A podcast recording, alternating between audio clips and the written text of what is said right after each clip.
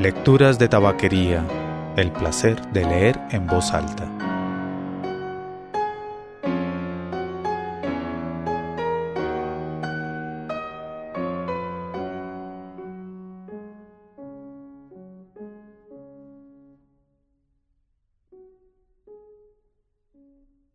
Soy Mauricio Duque Arrubla.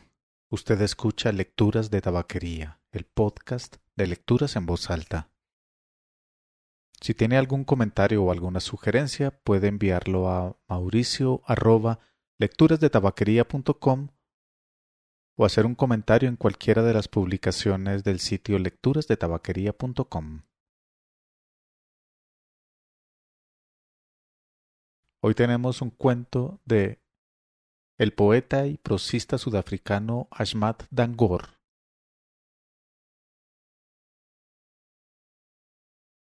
Perdido por Ashmat Dangor. Arman supo desde el principio que estaría perdido, que un hombre tan fácilmente llevado por sus pasiones como él sería arrebatado por esta ciudad. Sus amigos le habían advertido que fuera duro. En Nueva York tienes que ser duro o fingir serlo.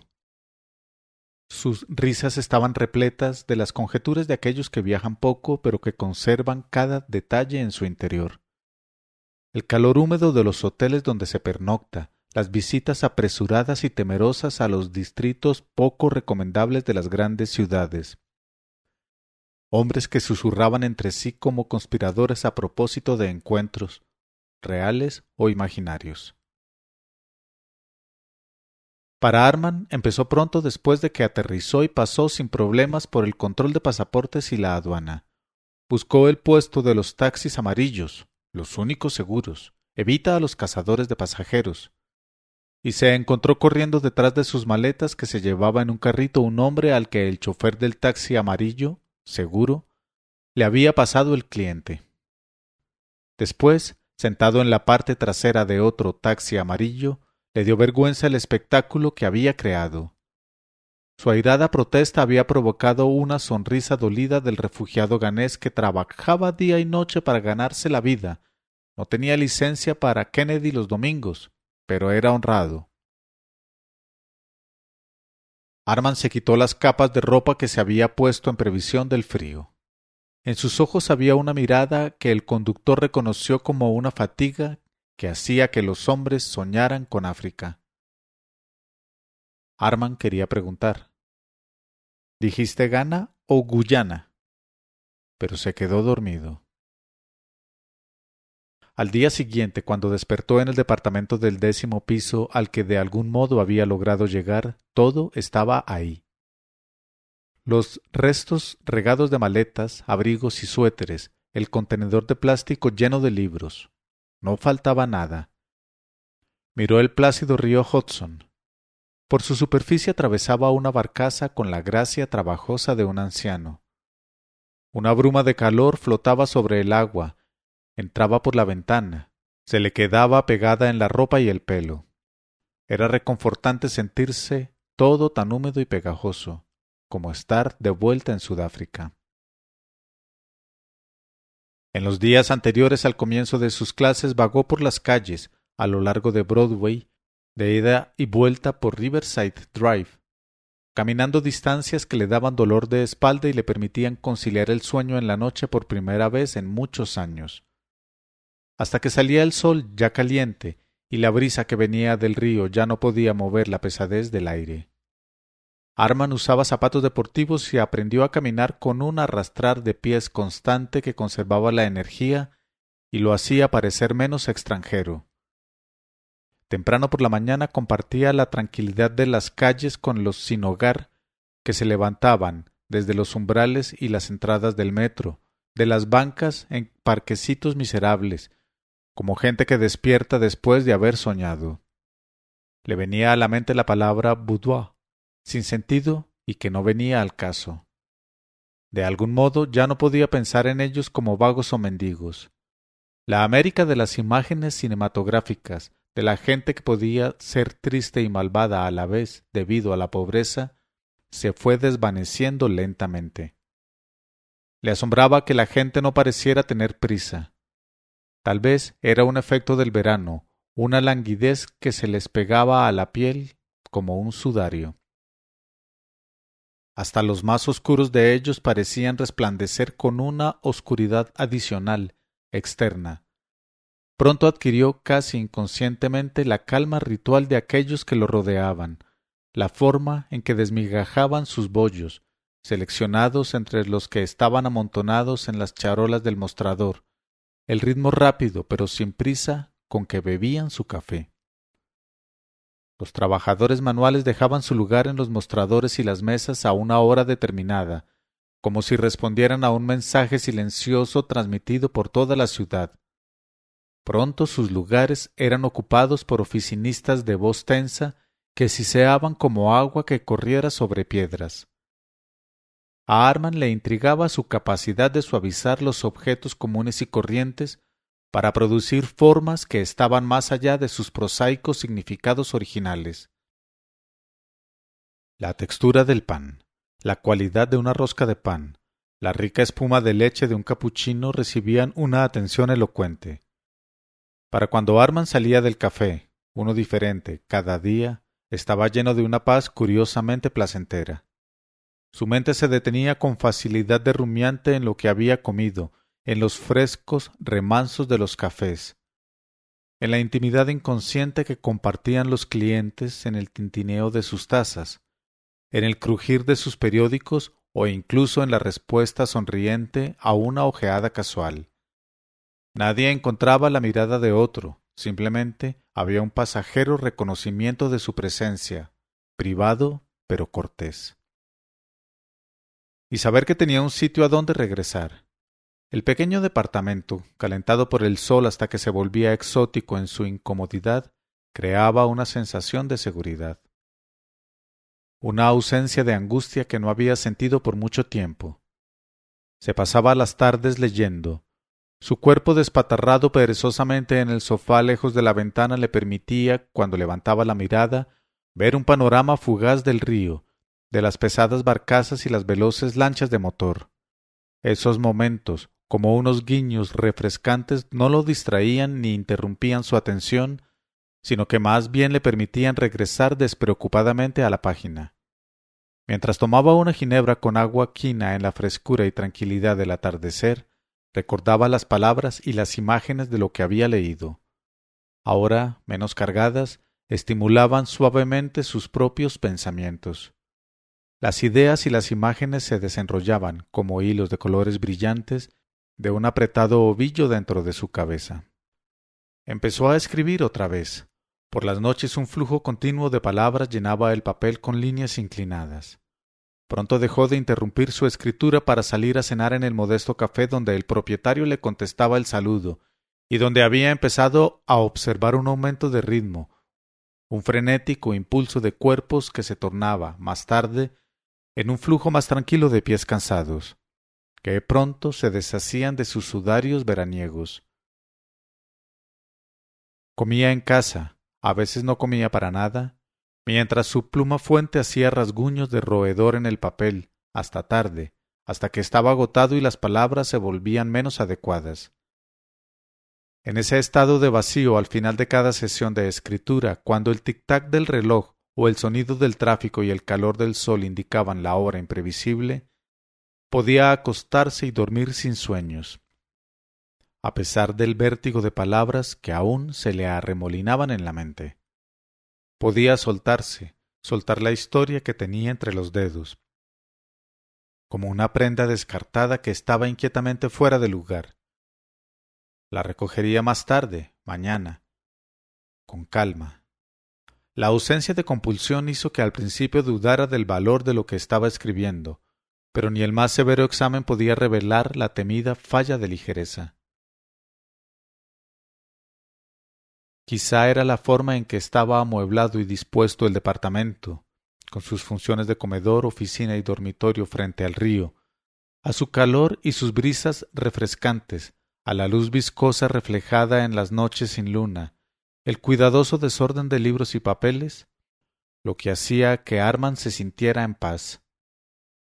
como un invitado distinguido que podía disfrutar los placeres de este mundo en el que era un visitante de paso, sin tener que asumir la responsabilidad de ninguna de las desigualdades y las injusticias que veía desplegarse frente a él todos los días.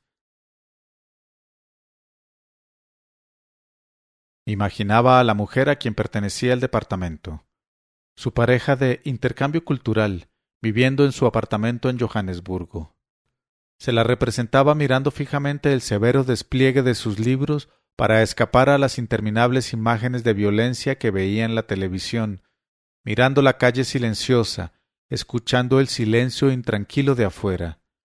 Le dirían que ahí afuera había cosas, agazapadas siempre, seductoras, amenazadoras, y sin embargo también ella podría dormir, escribir o incluso refugiarse en la calidez de las dulzonas sonrisas de hospitalidad. Su día seguramente terminaba con el sonido de algún himno marcial. Arman se sentía feliz de no estar ahí.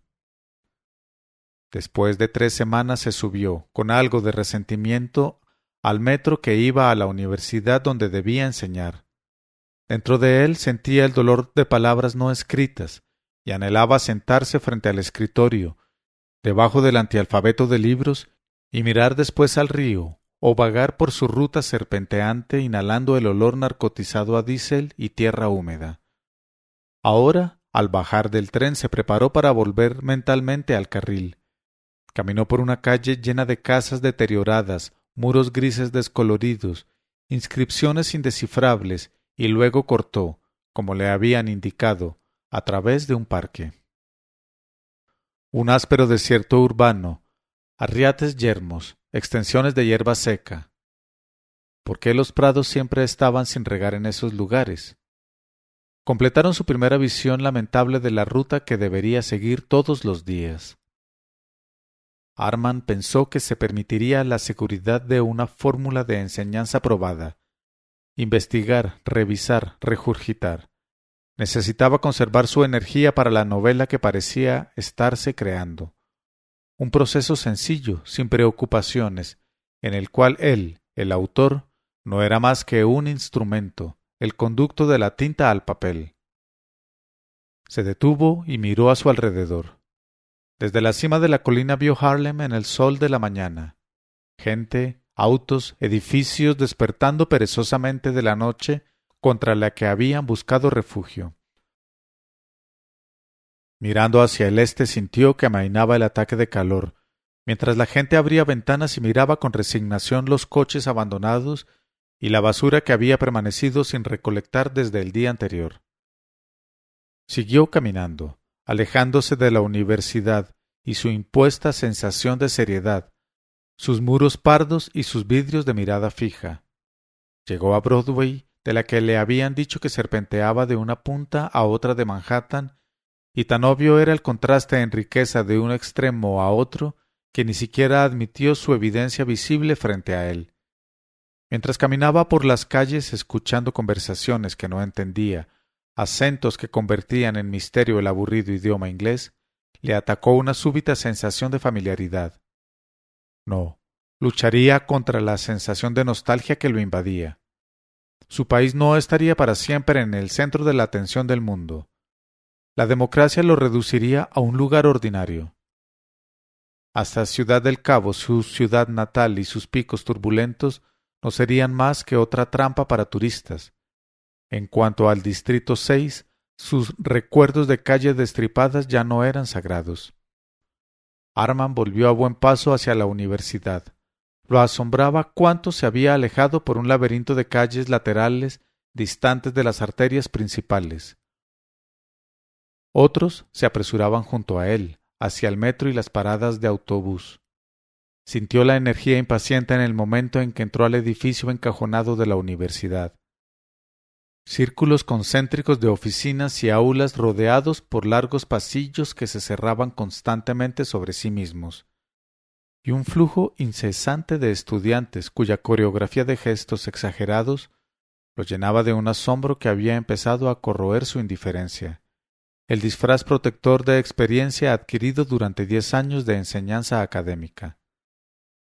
Saludó a todos, oficinistas, jefes de departamento, colegas, con demasiado entusiasmo. Detectó la perplejidad en sus sonrisas. Pronto pasará. No hay duda de que entró en su primera clase con entusiasmo excesivo. Cuando había completado las tres cuartas partes de su lección introductoria se dio cuenta de que habían dejado de tomar notas, que había un nerviosismo ávido en muchos de los rostros frente a él. Terminó la lección. El viaje de un poeta en la historia de su país, un viaje demasiado complejo y demasiado discordante con las imágenes sencillas de sufrimiento heroico que los estudiantes habían llegado a esperar. Lo que había querido hacer mágico había resultado simplemente desconcertante. En algún lado sonó una campana. Los estudiantes se pusieron de pie y salieron de la clase, saludándolo apenas al pasar delante del escritorio en el que apoyaba los codos. Exhausto y perplejo guardó sus cosas y salió al corredor. Había una penumbra familiar de fluorescencia azul y afuera el resplandor metálico del sol al finalizar la tarde. Una estudiante se quedó atrás. Arman sonrió fríamente cuando empezó a caminar junto a él. Hablaba como si sufriera de algún impedimento, aunque su inglés era claro, su acento fácilmente accesible. Era la forma en que aspiraba el aire entre las palabras. Profesor, mi nombre es Malaika.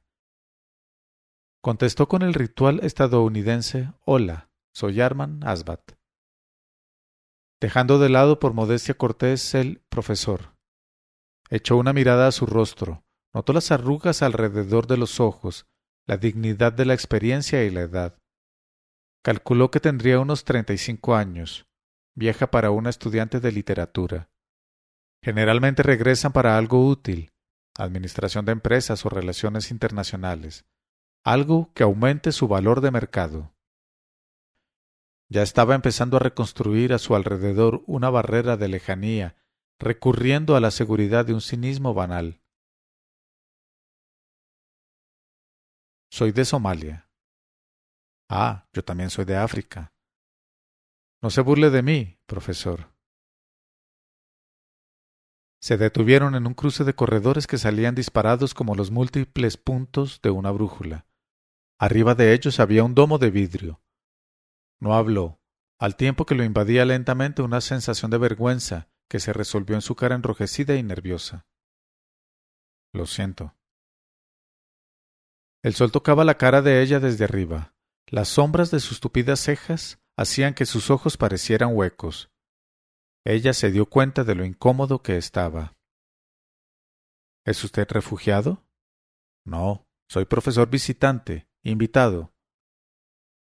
Parece refugiado, un refugiado por primera vez. Esa noche se quedó despierto en la cama, desconsolado, incapaz de escribir o de leer. Ni siquiera mirando la oscura masa del río allá afuera logró aliviar la sensación de fracaso. Sintió el olor agrio de un diente levemente cariado que había empeorado sin advertencia previa. Lo asaltaron todos los viejos males y pesares, justo cuando parecía que los fragmentos de su vida se iban a volver a juntar como una colcha de retazos que entretejieran sus terminaciones nerviosas deshilachadas. Hasta había empezado a deshacerse de la fastidiosa ira que sentía ante la abrupta partida de Virgita. Recordaba su tediosa, exigente hermosura sólo como algo que lo ubicaba dentro de su pasado el departamento muy arriba sobre las calles insulsas de Johannesburgo, su presencia silenciosa y retraída en el balcón sin luz. Gotas de sudor desfiguraban su rostro blanco, teatralmente pintado, una máscara lisa y extranjera en el rudo calor de África. Sobre todo había empezado a escribir otra vez, no sólo la diaria práctica ritual que se exige a cualquiera que pretende tener un oficio, sino una naturalidad fluida de la que ya no se había creído capaz. Hasta podía reprimir la culpa por haber dejado a sus hijos. Ahora se había expuesto otra vez, sobreestimando grotescamente su capacidad de entusiasmar a otros con su visión clara pero amarga de la historia. Su historia y la de su país. Una visión de poeta despojada, pensaba, de todas las sutilezas atenuantes de contexto y tiempo Pronto descartó esa vanagloriosa corriente de pensamiento. No era más que autojustificación. Súbitamente sentía otra vez la necesidad de ser tranquilizado, alguna reafirmación de sus capacidades, su sensualidad, su sexualidad. Pensó en Virgita, en el rabioso movimiento de su cabeza sobre la almohada, en la forma en que se pasaba despreocupadamente los dedos por el pelo, sin ver cómo eso intensificaba su necesidad de ella. ¿Quieres coger? le habría preguntado en la oscuridad en respuesta a la forma en que el cuerpo de él se revolvía en la cama. Y su posesión de ella sería precisamente eso, tomar un cuerpo ofrecido sin generosidad. Se separaba de ella, agotado, y la humillación y la falta de amor le caían encima como un sudor frío. Arman se durmió por fin, consumido por un apetito. Lujuria, amor, simple soledad. No estaba seguro. Una sensación de intranquilidad le latía en la cabeza, donde luchaba por contener sus oleadas subversivas antes de que pudieran inundar y consumir su cuerpo. Así era como lidiaba con la mayoría de sus problemas, aprisionándolos en su mente. Al día siguiente Malaika no estaba en clase. Arman consideró vagamente la idea de que había dejado el curso y resistió la inesperada angustia que le provocaba. Pronto recobró el aplomo. Jugó el antiquísimo juego de vámonos conociendo, en que cada estudiante debía ponerse de pie y relatar en no más de tres minutos su herencia y sus antepasados. Aunque anteriormente había desechado esas técnicas como supercherías, notó la calidez y el humor en sus rápidas invenciones. Ninguno era realmente quien parecía ser. Todos declararon ser estadounidenses, haitiano-estadounidenses, mexicano-estadounidenses, cubano-estadounidenses. El único anglo de la clase declaró tranquilamente que era de Brooklyn, nadie más de Somalia. A las cinco de la tarde Arman caminó hacia el metro en compañía de otros maestros cuyos pantalones caqui y camisas azules estaban lo bastante arrugados y cuyas caras estaban suficientemente cansadas para que él se sintiera más a gusto. Aquella noche durmió mejor, aunque su intento de sentarse a escribir resultó vano. Lo invadió una agitación que lo mandó a la calle. Vagó sin rumbo por la luminosidad que pronto dio paso a una oscuridad llena de agujeros a medida que las tiendas y los negocios fueron apagando sus luces y levantando las persianas que iban de piso a techo y que él había pensado que sólo eran adecuadas para Sudáfrica. Más tarde el cansancio dolorido de su cuerpo le permitió hundirse entre las sábanas, resistir la atracción de un estado de constante duermevela y caer en un sueño profundo entre ronquidos. Malaika volvió a clase después de unas cuantas semanas, más delgada, con los ojos mucho más hundidos. Su disculpa fue formal, con una nota médica que Arman apenas miró y más tarde lamentó no haber examinado más de cerca o incluso conservado. Se había instalado en la rutina de dar sus clases, echando de vez en cuando un vistazo a sus notas que había renovado y puesto al día sin perder completamente la inspiración. Había aprendido a distinguir los estados de ánimo colectivos de los alumnos, influidos por el clima y la ausencia o la presencia de algunos estudiantes, y podía ver por la forma en que sus cabezas se inclinaban hacia adelante para tomar nota de una frase cuáles de sus propias ideas podría encontrar en los ensayos que escribirían.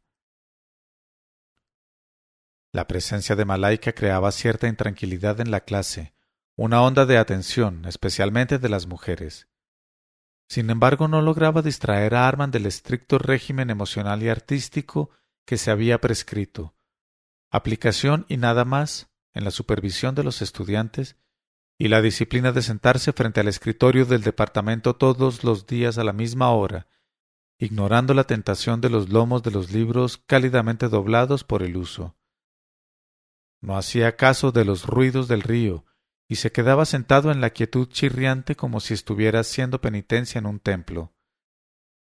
Incluso al ir escribiendo le empezó a gustar la prosa tersa y medida que resultaba de las dos horas de lucha diaria desarrolló una belleza ascética. Con la cara delgada, con el pelo rebelde muy corto, lo poseía una sensación de bienestar y atracción que necesitaba, y merecía seducción.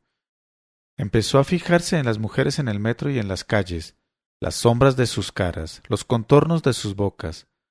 Muy rara vez observaba sus cuerpos. Quizá fuera porque era tímido por naturaleza, como siempre había pensado que lo era. O tal vez una nueva astucia que le permitía conservar la ilusión de sabiduría y calidez al tiempo que anunciaba su disponibilidad. Empezó a buscar a Malaika, a buscar los momentos en que estaba sola, separada del corrillo de las estudiantes que parecían impresionadas por su belleza, su capacidad, a los que serían treinta y cinco cuarenta años, de ser estudiante, probablemente madre, inevitablemente una esposa y una exiliada. Esas eran cosas que suponía, sin osar meterse en el apretado círculo de mujeres que se reunían todos los días alrededor de ella, en un rincón asoleado afuera de la cafetería estudiantil. Una tarde la encontró de pie en la confluencia cardinal de los corredores, en la zona que llamaban el atrio. Estaba parada mirando al cielo, a través del techo transparente manchado por las lluvias y el polvo, una ausencia de nubes granulosa y azul fijada en un marco envejecido, una imagen en alguna casa pobre en cualquier parte del mundo. Faltaba un crucifijo recargado, una retorcida cara de virtud que rechazara los males paganos de ese mundo. Estaba mirando un helicóptero que volaba en círculos en las alturas por encima de ellos, con un movimiento metódico de insecto que le recordó a Arman el sobrecogimiento de pavor ante esas máquinas de guerra. No importaba que aquí no hicieran más que supervisar el tránsito. Bajó la mirada, y el cuerpo delgado y angular de Malaika se convirtió en una hermosa cosa terrenal. No, esa figura desnutrida no era una representación de África, ni la personificación de la belleza femenina. La búsqueda mental de metáforas cesó abruptamente. Era la mujer más deseable con que jamás se había encontrado. Eso se lo confesaría más tarde. No porque pareciera frágil y perdida. No, la quería a ella, quería acostarse con ella, porque percibía una rabia contenida en algún rincón de su mente como un animal o como una persona enjaulada. Ella, claro, se reiría y contestaría burlonamente que sólo se había sentido caliente. Le diría que lo admitiera. Ella no tomaba su silencio por timidez. Eres un verdadero africano, diría. No crees que una mujer tenga derecho de hablar abiertamente de sexo, ¿verdad? Ese primer día, después de un saludo cortés y después de comentar que la visión de un helicóptero, por lejos que estuviera, siempre le llevaba al cuerpo el sonido de un zumbido denso, la invitó a tomar un café. Ella dijo que detestaba la cafetería estudiantil. Tomaría café con él si podían ir a algún otro lado. La contracción de su garganta lo había obligado a quitarse la corbata. Caminaron, la mujer elegante y el hombre que parecía estarse adaptando a su apariencia relajada desabrochándose la camisa, bajando una colina empinada, riendo y hablando como compañeros acostumbrados a estar juntos. Lo llevó hacia el este, a Harlem, a través de la luz del sol que bañaba las calles con un lustre que sólo era posible aquí, en una barriada deteriorada, como si los edificios estuvieran construidos especialmente para recibir ese peculiar goce de las cosas en decadencia. Absorbía a través de sus poros esa belleza percibida, una belleza que traía un reconocimiento nostálgico del pasado, una afinidad que en ese momento no hubiera sido capaz de explicar. En un café cuyos parroquianos eran mayoritariamente africanos, entre gente vestida con pesada ropa de invierno, como aves migratorias atrapadas en un clima equivocado, Arman experimentó por primera vez la sensación de ser extranjero, un refugiado por primera vez. Hablaron sobre los nombres, a iniciativa de él. Malaika quiere decir ángel, ¿verdad? Curioso que sea un nombre de mujer. Los ángeles eran todos hombres, por lo menos en el Corán. Ella desvió hábilmente su intento de establecer algo de intimidad al analizar el nombre de él. Arman. Suena árabe, pero no eres árabe. Y Asbat. ¿Qué clase de nombre es ese? Explicó cómo las burocracias a través del mundo cambiaban los nombres de la gente y así cambiaban sus historias. Su nombre era realmente Amin. Pero ¿dónde está el Mohamed?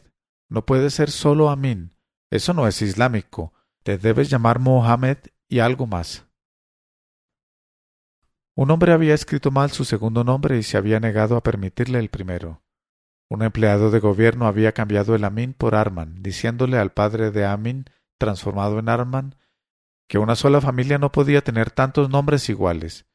Ya había cuatro hijos llamados Mohamed y algo más. Era confuso para los registros.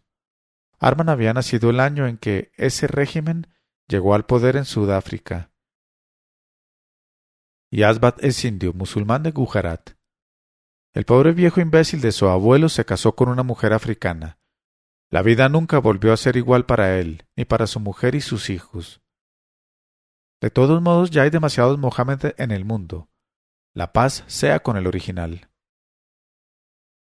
Ella vio la chispa en sus ojos, una irreverencia que burbujeaba en su interior, amarga como el champaña pasado, y también se rió. Era un suave sonido plañidero como el que hacen los niños, el tipo de risa que los adultos difícilmente pueden distinguir del llanto. Él se quedó callado. Así que eso explica tu extraño color. Café bastardo. Se quedó callado. Demasiados adjetivos abstractos, profesor. Arban le dijo que le recordaba a alguien que había conocido hacía mucho tiempo, una mujer llamada Rashmat. Ahora la risa de Malaika era incontrolable. Otras personas voltearon a mirar. Se calmó hasta acabar en una serie de risitas, espasmos que le hacían saltar las lágrimas. Profesor, ¿te recuerdo a una amante perdida hace tiempo? En la voz, tan fantasmal. Se había quebrado un hilo. Ella empezó a recoger cosas que de algún modo se habían quedado en la mesa y las regresó a su bolsa. Está bien, Amin. ¿Te importa si te llamo Amin? Tengo suficiente edad para recordarle a la gente a cien amantes perdidas. Cuarenta años. Su expresión de sorpresa volvió a hacerla sonreír. Sí, cuarenta. Su voz tenía un tono americano deliberadamente áspero. Le aseguró que no estaba ofendida, pero se tenía que ir. Salieron a la oscuridad. Ella le dio un leve beso en la mejilla y se marchó a toda prisa. La miró un momento y luego se fue por la calle transversal. Se detuvo a medio camino. Le volvió un recuerdo anterior del sol dorando las casas en el ocaso, imágenes captadas con el rabillo del ojo mientras se apresuraba para seguir el rápido paso de Malaika. Ahora esas imágenes se convertían en su mente en fríos grabados grises. Sintió en la oscuridad delante de él el olor a sudor y horror dulzón que desprende un cuerpo humano cuando tiene miedo. Un antiguo olor que se mezcla con recuerdos de infancia del Distrito 6, con el sonido de voces de mujeres, no sólo la de Malaika o la de Rashmat, sino las voces de su madre y sus hermanas. Regresó a la calle principal donde levantó el brazo en un rígido saludo de miedo y paró un taxi. Mucho más tarde esa noche, Después de pasar lo que parecían horas en la brillante estridencia de un bar cercano, caminó por los pisos crujientes del departamento. La oscuridad lo calmaba. Las vagas sombras amenazadoras de la calle de Harlem perdieron su terror. Sabía que su reacción había sido irracional, y el dinero gastado en el taxi no solo chocaba a su naturaleza frugal, sino que se sentía agotado y tonto. ¡Qué estupidez! Me recuerdas a una mujer que conocí hace mucho. Dios. Se sentó en el sofá. El incesante remordimiento en su interior se negaba a aplacarse. Se apoyó en el respaldo. La luz del río proyectaba la sonrisa de Malaika en el espejo del vestíbulo. Se abrió los pantalones y acarició las venas vívidas de su pene erecto. Sonó el teléfono. Lo contestó, lamentando y agradeciendo al mismo tiempo la interrupción que le ahorraba la profundidad del deshonor que sentía. Profesor, ¿estás bien? Oyó la voz de Malaika, su aguda ansiedad. Sí, sí, perfecto. contestó su orgullosa voz incorpórea. Qué bueno. Solo cuando volví a casa recordé que no conocías la zona. ¿Tomaste un taxi? Malaika, necesito verte. La urgencia, el sonido quejumbroso de su voz lo hicieron temblar. Ahora, Malaika, tomaré un taxi. La pausa fue interminable. Ni siquiera le había preguntado si estaba casada o tenía un amante o una madre, alguien a quien hubiera tenido que darle explicaciones. Mañana, Amin, te llamaré yo. Se quedó largo tiempo en la ducha dejando que el agua le lavara el cuerpo hasta que empezó a correr fría. Se acostó en el sofá, mirando fijamente el lento paso del río reflejado en el techo. Hasta que volvió a sonar el teléfono y contestó con calma, sabiendo que oiría la voz de Malaika. Se encontraron más tarde ese mismo día, cada uno disculpándose por haber hecho esperar al otro. Se había quedado parado media hora en la lluvia. No le importaba. Calmaba y refrescaba el aire. Siguió una profusión de disculpas.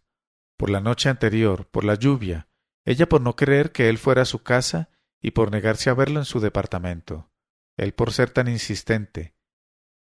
Exigente, corrigió ligeramente ella.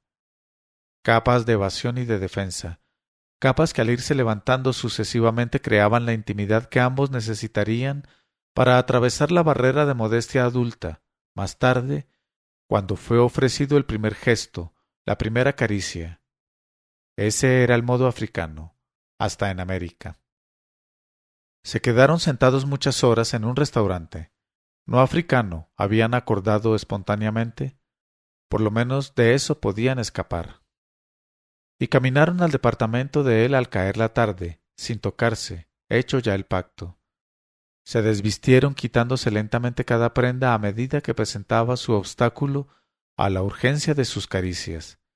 Temblaban como si sufrieran de un frío helado. Ella soltó pequeños gritos mientras sus lenguas, sus labios y sus manos exploraban esta nueva carne, carne que tal vez sólo conocerían ese día. Se incorporó sobre las rodillas y lo atrajo hacia ella, forzando su atención lejos de sus genitales, prolongando la ceremonia de lentos besos. Hasta que no pudo aguantar más la insistencia de su lujuria, y empujándola contra la cama suavemente se metió dentro de ella. Sintió que el cuerpo de ella empezaba a desconectarse lentamente, aunque su respiración seguía siendo fuerte, casi brutal, en la forma en que tragaba el aire húmedo. Arman no podía detener el ritmo de su propio cuerpo, se elevaba por encima de ella, sostenido por sus brazos, aunque podía ver la oscura claridad de sus ojos, vivos, observando sus esfuerzos cada vez más frenéticos entre gruñidos. Él oyó mentalmente su risa, que estaba tan llena de llanto, ese triste gorgoteo en el fondo de su garganta. Era niño y estaba en la cama, en los reconfortantes brazos de su madre, rodeado por los cálidos cuerpos de sus dos hermanas todas buscando refugio en su cuarto. Escucharon los gritos apagados afuera de la casa, el terror en la voz de una mujer que rogaba y gritaba. En el abrupto silencio que siguió, la respiración de las que estaban a su alrededor, el latido del corazón de su hermana mientras lo abrazaba, se magnificaron. Oyeron el grito final, la última admisión que hacía la mujer de los violadores que habían llevado lo ilógico del horror a su conclusión. Es Rashman, había oído decir a su hermana. Ahora estaba acostado al lado del cuerpo inmóvil de Malaika, calmando su respiración hasta que dejó de estar fuera de ritmo con los suaves movimientos de sus senos. Se incorporó sobre un codo y miró a su cara. Ella también se veía vacía y adormilada. Habló con el cuidado de un hombre que temía la sensación de fracaso que lo consumiría cuando hubiera cesado la secuela de su deseo, y detectó en la mujer a su lado una oscura insatisfacción, o peor aún, una falta de satisfacción. Pareciste perder el interés. Volvió la cabeza hacia él, con una expresión sardónica, casi como si hubiera robado la máscara que él se ponía todos los días. Amin, Soy somalí, de una familia muy tradicional. ¿Quieres decir? Sí, estoy circuncidada. Los modales de ella adoptaron la burlona dureza que le permitía ocultar sus emociones y liberarlo de todo el peso de esa pregunta, que de pronto parecía tan imbécil. Lo había visto antes, refugiados que se escondían en el timbre extranjero de la voz cuando se veían enfrentados a un elemento doloroso, inherente, que su condición de refugiados no podía aliviar. Inesperadamente ella se sentó y le acarició el rostro. No te diste cuenta, mi querido Amin. La mayoría de los hombres no lo hacen. Pero besas bien. Yo también estoy circuncidado, dijo débilmente. Lo sentí, una suavidad hecha para las bocas. Se quedaron echados en la oscuridad a la que había llegado la tarde, hablando de climas cálidos, de déspotas y dictadores, regocijándose suavemente en su Dios del Islam y bebiendo vino en desafío de sus leyes. Ninguno de los dos preguntó sobre esposas, maridos o amantes. Tampoco se mencionaron los hijos, con orgullo o tristeza. Su existencia fue admitida solo cuando Malaika susurró en el teléfono. Mamá va a llegar tarde. Quédate con la tía Kureisha. Ella le hizo bromas a propósito de su grito, que casi le había roto los tímpanos. Una larga sequía, ¿eh? Y habló de la sequía y los desiertos y los sueños que tenía la gente. En Mogadishu, una máquina que hace café capuchino. Compraron comida en un café y comieron sentados en el borde de la acera hasta que la dignidad hostil en los ojos de los mendigos los empujó de vuelta al departamento. Empezaron a hablar de la dificultad de esconder esta relación, especialmente en clase. ¿Tenemos una relación? ¿Me estás haciendo una proposición? bromeó él. Luego olvidaron los problemas del futuro y se acariciaron, sentados como monjes en una mutua adoración pervertida de sus cuerpos. En Somalia nada fluye ya, ¿sabes? murmuró, Luego cerró su mente de refugiada y se quedó dormida, arrullada por el sonido del río y el movimiento de los labios de Aronman por todo el cuerpo. Él también se recostó, perdido en los sonidos de la respiración de ella, el distante zumbido del tráfico que anunciaba la llegada del amanecer, y la estrechó. Este invitado en los brazos de una invitada.